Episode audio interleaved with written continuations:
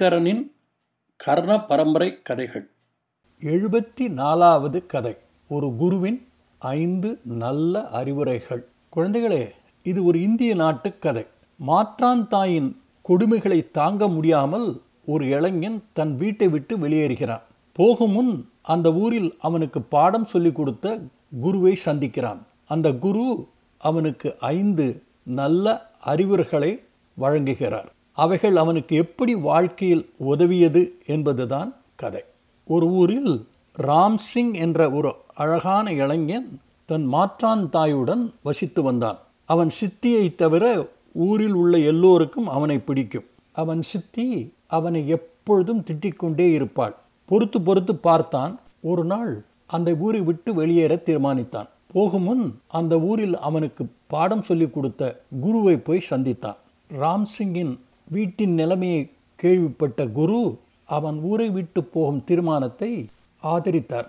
குரு ராம்சிங்குக்கு தன்னுடைய ஆசைகளை தெரிவித்துவிட்டு அவனை பார்த்து குழந்தாய் இப்பொழுது நான் சொல்லப்போகும் ஐந்து அறிவுரைகளையும் கவனமாக மனதில் வைத்து அதன்படி நீ நடந்தால் உனக்கு எப்பொழுதும் வெற்றிதான் உண்டாகும் என்று சொல்லி அந்த ஐந்து அறிவுரைகளை சொல்ல ஆரம்பித்தார். முதலாவது எந்த எஜமானிடம் நீ வேலை பார்க்கிறாயோ அவருடைய கட்டளைகளை கேள்விகள் கேட்காமல் எப்பொழுதும் நிறைவேற்று. இரண்டாவது யாரிடமும் கடுமையாக நடந்து கொள்ளாதே கடும் சொற்களை தவிர்த்து இதமான வார்த்தைகளையே பேசி. மூன்றாவது ஒருபோதும் பொய் பேசாதே நேர்மையாக இரு. நான்காவது அந்தஸ்தில் உன்னை விட உயர்ந்தவரிடம் அவருக்கு சமமாக நீ நடக்க முயற்சிக்காதே. ஐந்தாவதாக நீ போகும் வழியில் யாராவது கடவுளை பற்றி பிரசங்கம் பண்ணி கொண்டிருந்தால் கொஞ்ச நிமிஷம் அங்கே உட்கார்ந்து அதை கேள். உனக்கு மன நிம்மதி கிடைக்கும் என்று சொன்னார். ராம்சிங் குருவிடம் அவர் சொற்படி நடப்பதாக வாக்குறுதி அளித்துவிட்டு அவரிடமிருந்து விடைபெற்று கிளம்பினான் ராம்சிங் கொஞ்ச நாளில் ஒரு பெரிய நகருக்கு வந்தான். வேலை தேடி அலையும் போது அந்த ஊர் ராஜாவின் முக்கிய மந்திரிக்கு ஒரு உதவியாளர் தேவை என்பதை தெரிந்து கொண்டான். நேராக மந்திரி வீட்டுக்கு சென்று அவரிடம் போய் தனக்கு ஒரு வேலை தருமாறு கேட்டான். இவனுடைய வாட்டசாட்டமான தேகத்தை பார்த்த மந்திரி அவனை உடனே வேலையில் அமர்த்தி கொண்டார். ராம்சிங் அவரிடம் நன்றாக வேலை செய்து நல்ல பெயரை சம்பாதித்து கொண்டார். ஒரு நாள் அரசர் தன் மந்திரி பரிவாரங்களோடு காட்டிற்கு வேட்டையாட சென்றார். ராம்சிங்கும் கூட சென்றான். நாலஞ்சு நாட்கள் வேட்டையாடிவிட்டு ஒரு கிராமத்திற்கு அரசரும் அவர் கூட்டமும் வந்தன எல்லோரும் தாகத்தினால் தவித்தனர். அந்த ஊர் தலைமை அதிகாரி அரசரை வரவேற்று தங்கள் கிராமத்தில் தண்ணீர் தட்டுப்பாடு இருக்கிறது என்றும் குளம் கிணறு என்று எதுவும் கிடையாது என்றும் சொன்னார்.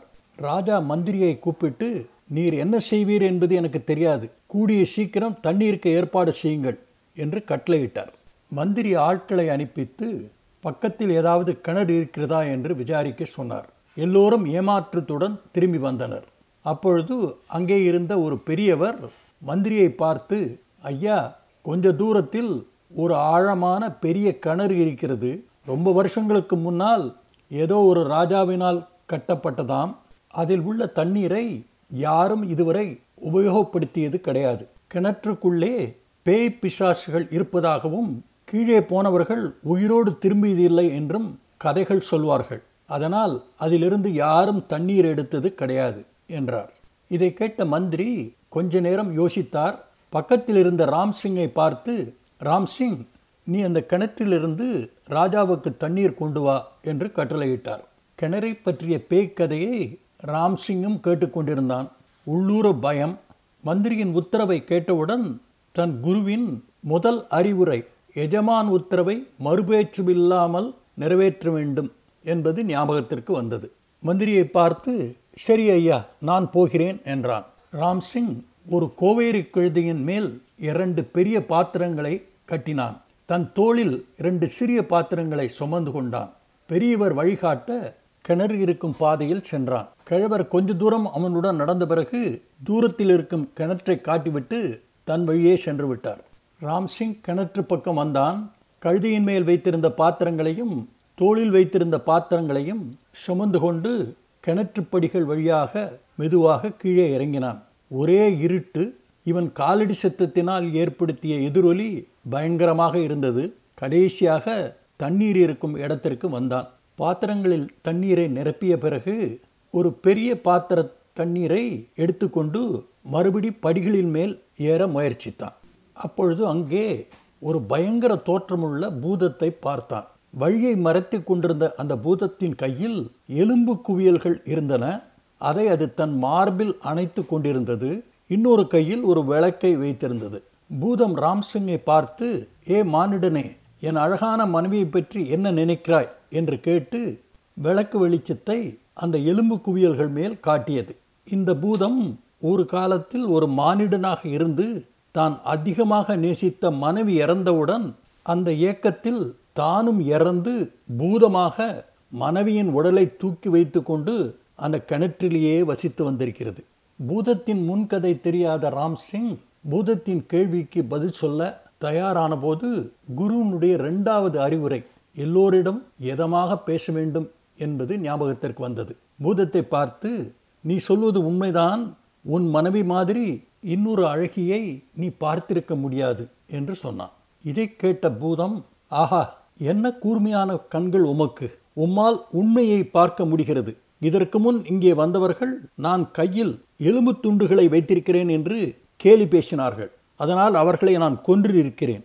நீர் உண்மை தெரிந்த ஒரு அருமையான இளைஞர் உமக்கு நான் உதவி செய்கிறேன் என்று சொல்லி கையில் வைத்திருந்த எலும்பு துண்டுகளை கீழே வைத்துவிட்டு ராம்சிங் தண்ணீர் நிரப்பிய எல்லா பாத்திரங்களையும் ஒரு நொடியில் மேலே கொண்டு வந்து கொடுத்தது. மேலே வந்த ராம்சிங்கை பார்த்து பூதம் சொல்லிற்று இளைஞரே உம்மை எனக்கு ரொம்ப பிடித்திருக்கிறது. உமக்கு ஒரு வரம் தருகிறேன். நீர் எது கேட்டாலும் அதை நான் நிறைவேற்றி தருகிறேன் என்றது. மேலும் தொடர்ந்து உமக்கு பணம் வேண்டுமா? இறந்து போன அரசர்கள் புதைத்து வைத்திருந்த எல்லாவற்றையும் ஒரு நொடியில் எடுத்து வந்து தருகிறேன் என்றது. இந்த சொற்களை கேட்ட ராம்சிங் பூதத்தை பார்த்து மிக்க நன்றி. எனக்கு புதையல் பணம் எதுவும் வேண்டாம். எனக்காக நீர் ஒரு உதவி பண்ண வேண்டும். இந்த கிணற்றை விட்டு வேறு இடத்திற்கு சென்றுவிடும். அப்படி நீர் செய்தால் இந்த கிணற்று தண்ணீரை இந்த ஊர் மக்கள் பயமில்லாமல் உபயோகித்துக் கொள்வார்கள் என்று சொன்னான். பூதமும் அப்படியே ஆகட்டும் என்று சொல்லி அங்கே இருந்து வேறு இடத்திற்கு சென்று விட்டது தண்ணீர் கொண்டு வந்த ராம்சிங்கை பார்த்து எல்லோரும் சந்தோஷத்துடன் வரவேற்றனர். பூதத்திற்கும் தனக்கும் நடந்த பேச்சுக்களை பற்றி யாரிடமும் எதுவும் அவன் சொல்லவில்லை. ராஜாவை பார்த்து அரசே இந்த கிணற்று தண்ணீரை இனிமேல் எல்லோரும் பயமில்லாமல் பயன்படுத்தி கொள்ளலாம். அங்கே பேய் பிசாசு பூதம் எதுவும் கிடையாது என்று சொன்னான். ராஜாவுக்கு ரொம்ப மகிழ்ச்சி. ராம்சிங்கை மந்திரியிடமிருந்து விடுவித்து தன் மெய்காப்பாளனாக ஆக்கி கொண்டார் ராம்சிங் தன் குருவின் மூணாவது அறிவுரைப்படி எப்பொழுதும் நேர்மையாகவும் உண்மை பேசுபவனாகவும் இருந்தார் ராஜாவின் முழு நம்பிக்கைக்கு பாத்திரமாகி கூடிய சீக்கிரத்தில் ராஜாவின் கணக்கு வழக்குகளை பார்க்கும் நிதி மந்திரியாக ஆனான். அந்த ராஜாவுக்கு ஒரு தம்பி இருந்தான். அவன் ரொம்ப கெட்டவன். ஆடம்பர செலவுகளில் தன் பணத்தை தூர்த்து அடித்தான். எப்பொழுதும் அவனுக்கு பணத்தட்டுப்பாடு. அவன் நினைத்தான் இந்த ராம்சிங்கை நம் கைக்குள் போட்டுக்கொண்டால் நமக்கு எப்பொழுதும் பணத்தட்டுப்பாடு இருக்காது என்று ராம்சிங்கிடம் நண்பனாக பழக ஆரம்பித்தான். அவனுடைய நோக்கம் ராஜாவின் பொக்கிஷத்திலிருந்து கணிசமான தொகையை எடுத்து அதை வைத்து ராஜாவுக்கு எதிராக புரட்சி பண்ணி அரசாங்கத்தை கைப்பற்றுவதுதான். ராம்சிங்கை புகழ்ந்து அரசருடைய மகளை கல்யாணம் பண்ணிக்கொள்ள கட்டாயப்படுத்தினான். ராம் குருவின் நாலாவது அறிவுரையை ஞாபகப்படுத்தி கொண்டு வாழ்க்கையில் தன்னை விட அந்தஸ்தில் உயர்ந்தவர்களுடன் உறவு வைத்துக் கொள்ளக்கூடாது என்று நினைத்து ராஜாவின் தம்பியின் வேண்டுகோளை பொறுமையாக மறுத்துவிட்டான். ராஜாவின் தம்பிக்கு ராம்சிங் மேல் கோபம். ராம்சிங் இந்த பதவியில் இருக்கும் வரை தன்னால் எதுவும் செய்ய முடியாது என்று உணர்ந்து ராம்சிங்கை எப்படியாவது தீர்த்து கட்ட திட்டம் தீட்டினான். அவனை பற்றி ராஜாவிடம் தப்பு தப்பாக புகார்கள் சொல்ல ஆரம்பித்தான். ராஜாவிடம் ராம்சிங் அரசரையும் அரசர் மகளையும் பற்றி கேவலமாக பேசிக்கொண்டு வருகிறான் என்றும் சொல்லி வைத்தான். ராம்சிங் மேல் உள்ள புகாரை தீர விசாரிக்காமல் ராஜா தன் தம்பியை முழுவதுமாக நம்பி ராம்சிங்கின் தலை வெட்டப்படும் வரை அரண்மனையில் யாரும் உணவு அருந்தக்கூடாது என்று உத்தரவு போட்டார். அதே சமயம் இந்த உத்தரவு தன்னிடமிருந்து வந்தது என்பது யாரும் சொல்லக்கூடாது என்பதையும் தெளிவுபடுத்தினார். ராஜா தன்னுடைய விசுவாசியான சேனாதிபதியை கூப்பிட்டு நீர் உடனே சில வீரர்களுடன் நகரத்திற்கு வெளியே இருக்கும் நாம் கட்டி கொண்டிருக்கும் கோபுரத்துக்கு செல்லும். யாராவது அங்கே வந்து கட்டிடம் எப்பொழுது முடியும் என்றோ வேறு ஏதாவது கேள்விகள் கேட்டாலோ அவருடைய தலையை வெட்டி என்னிடம் கொண்டு வர வேண்டும். உடலை அந்த இடத்தில் புதைக்க வேண்டும் என்று கட்டளையிட்டார். சேனாதிபதிக்கு அரசர் உத்தரவு புதுமையாகவும் வினோதமாகவும் இருந்தது. நமக்கேன் வம்பு அரசர் கட்டளை என்று அரசருக்கு வணக்கம் தெரிவித்துவிட்டு அங்கிருந்து சில வீரர்களுடன் கோபுரத்திற்கு சென்று காத்திருந்தார். ராஜா ராம்சிங்கை கூப்பிட்டு ராம்சிங் நகரத்திற்கு வெளியே வேட்டைக்காக நாம் ஒரு கோபுரம் கட்டி கொண்டிருப்பது உமக்கு தெரியும். நீர் அங்கே போய் அந்த வேலை எவ்வளவு தூரம் நடந்திருக்கிறது என்பதையும் இன்னும் எவ்வளவு நாள் ஆகும் என்பதையும் தெரிந்து வாரும் என்றார். இந்த சாதாரண வேலைக்கு நம்ம ஏன் அனுப்புகிறார் என்பதை பற்றி கொஞ்சம் கூட யோசிக்காமல் ராம்சிங் அரசருக்கு வணக்கம் தெரிவித்துவிட்டு கோபுரம் இருக்கும் இடத்தை நோக்கி புறப்பட்டான். போகிற வழியில் ஒரு கோவில் தெரிந்தது. அந்த கோவிலில் ஒரு பெரியவர் ஒரு ஆன்மீக சொற்பொழிவு நடத்தி கொண்டிருந்தார். குருவின் ஐந்தாவது அறிவுரை கோவிலில் பிரசங்கத்தை கேட்டால் கொஞ்ச நேரம் உட்கார்ந்து கேட்டுவிட்டு உன் பயணத்தை தொடங்கு என்பது ஞாபகத்திற்கு வந்தது. அந்த தெய்வ சம்பந்தமான சொற்பொழிவை கொஞ்ச நேரம் கேட்கலாமே என்று போய் உட்கார்ந்தார். பிரசங்கம் ரொம்ப நன்றாக இருக்கவே நேரம் போவது தெரியாமல் அதிலேயே லயித்து பிரசங்கத்தை கேட்டுக்கொண்டிருந்தான். அரண்மனையில் ராஜாவின் தம்பிக்கு பசி தாங்க முடியவில்லை. கோபுரத்துக்கு சென்ற காவலாளிகளிடமிருந்து எந்த தகவலும் இல்லை. ராம்சிங் என்ன ஆனான் என்று தெரிந்து கொள்ளும் ஆவலில் யாராலும் அடையாளம் கண்டுபிடிக்க முடியாத மாறுவேடம் அணிந்து ஒரு குதிரையின் மேல் ஏறி அந்த கோபுரத்தை நோக்கி சென்றான். அங்குள்ள காவலாளிகளை பார்த்து ஏன் சோம்பேறித்தனமாக உட்கார்ந்து கொண்டிருக்கிறீர்கள்? எதற்காக வந்தீர்களோ அந்த காரியத்தை முடிக்கவில்லையா? எப்பொழுது முடிக்கப் போகிறீர்கள்? என்றான். ராஜா சொன்னாள் இவன்தான் என்று நினைத்து ராஜாவின் சேனாதிபதி காவலாளிகளுக்கு சமிக்ஞை செய்தார். காவலாளிகள் ராஜாவின் தம்பியின் தலையை கொய்து அதை ஒரு துணியில் வைத்து அரண்மனைக்கு எடுத்துச் சென்றனர். ராஜாவின் தம்பியின் உடல் அங்கேயே புதைக்கப்பட்டது. அரண்மனையில் ராஜா பொறுமை இழந்து தவித்து கொண்டிருந்தார். ராம்சிங்கை பற்றி தகவலும் தெரியவில்லை. அவருடைய தம்பியும் அரண்மனையில் இருக்கவில்லை. நாமே போய் பார்க்கலாம் என்று நினைத்து ஒரு குதிரையில் ஏறி கோபுரத்தை நோக்கி கிளம்பினார். ராஜாவும் ராம்சிங் உட்கார்ந்து கொண்டிருந்த கோவில் பக்கம் வந்தார். கூட்டத்தில் உட்கார்ந்து கொண்டிருந்த ராம்சிங் குதிரையின் காலடி சித்தம் கேட்டு வெளியே வந்தான். அரசரை பார்த்தவுடன் அவனுக்கு வெட்கமாக ஆயிற்று. அரசர் கட்டளையை மறந்து பிரசங்கம் கேட்டுக்கொண்டிருந்தோமே என்று அரசரை பார்க்க கூச்சப்பட்டான். அரசருக்கு ராம்சிங் உயிரோடு இருப்பதை பார்த்து ஆச்சரியம் அதிர்ச்சி. அப்பொழுது ராஜாவினுடைய சேனாதிபதி ஒரு மூட்டையுடன் அரசரிடம் வந்து அதை கொடுத்தார்.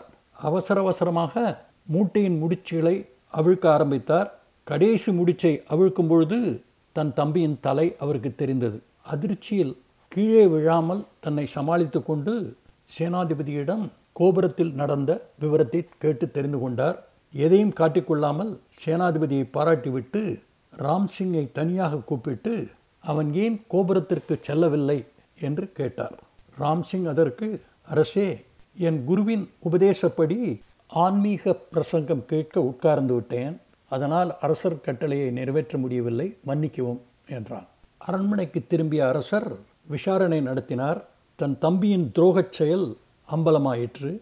ராம்சிங் குற்றவாளி இல்லை என்பது நிரூபணமாயிற்று.